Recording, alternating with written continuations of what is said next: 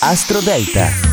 Cari amici delle stelle, bentornati all'ascolto di Astro Parade, io sono Matteo Pavesi. Oggi la luna è nel segno del Capricorno per il secondo giorno, è una luna calante, oggi è mercoledì 10 maggio.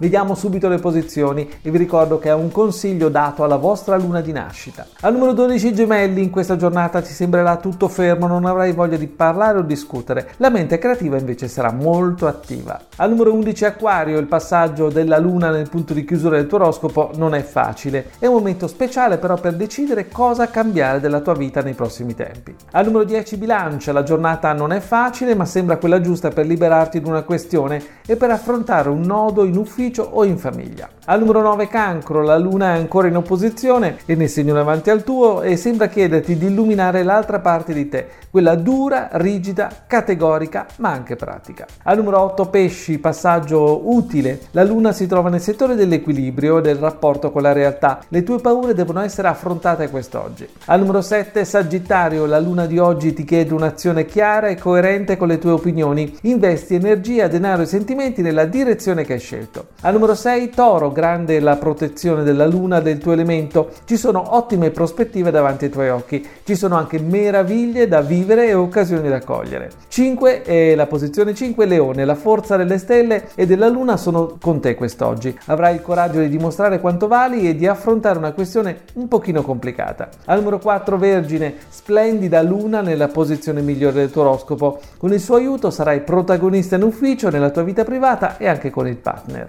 Al numero 3 Ariete, con la luna nel punto più alto del tuo oroscopo, la realizzazione è a portata di mano. Ci sono molte cose da portare a successo quest'oggi. Al numero 2 Capricorno, il passaggio della luna nel tuo segno è molto interessante ma coinvolgente e quindi a momenti è difficile da gestire. Il modo migliore per vivere tutto questo è lasciarti andare al fluire della vita. Al numero 1 Scorpione, grandissima luna del terzo settore, col suo aiuto potresti ottenere un colloquio, un appuntamento che aspetti da molto tempo. È tutto tutto dalle stelle.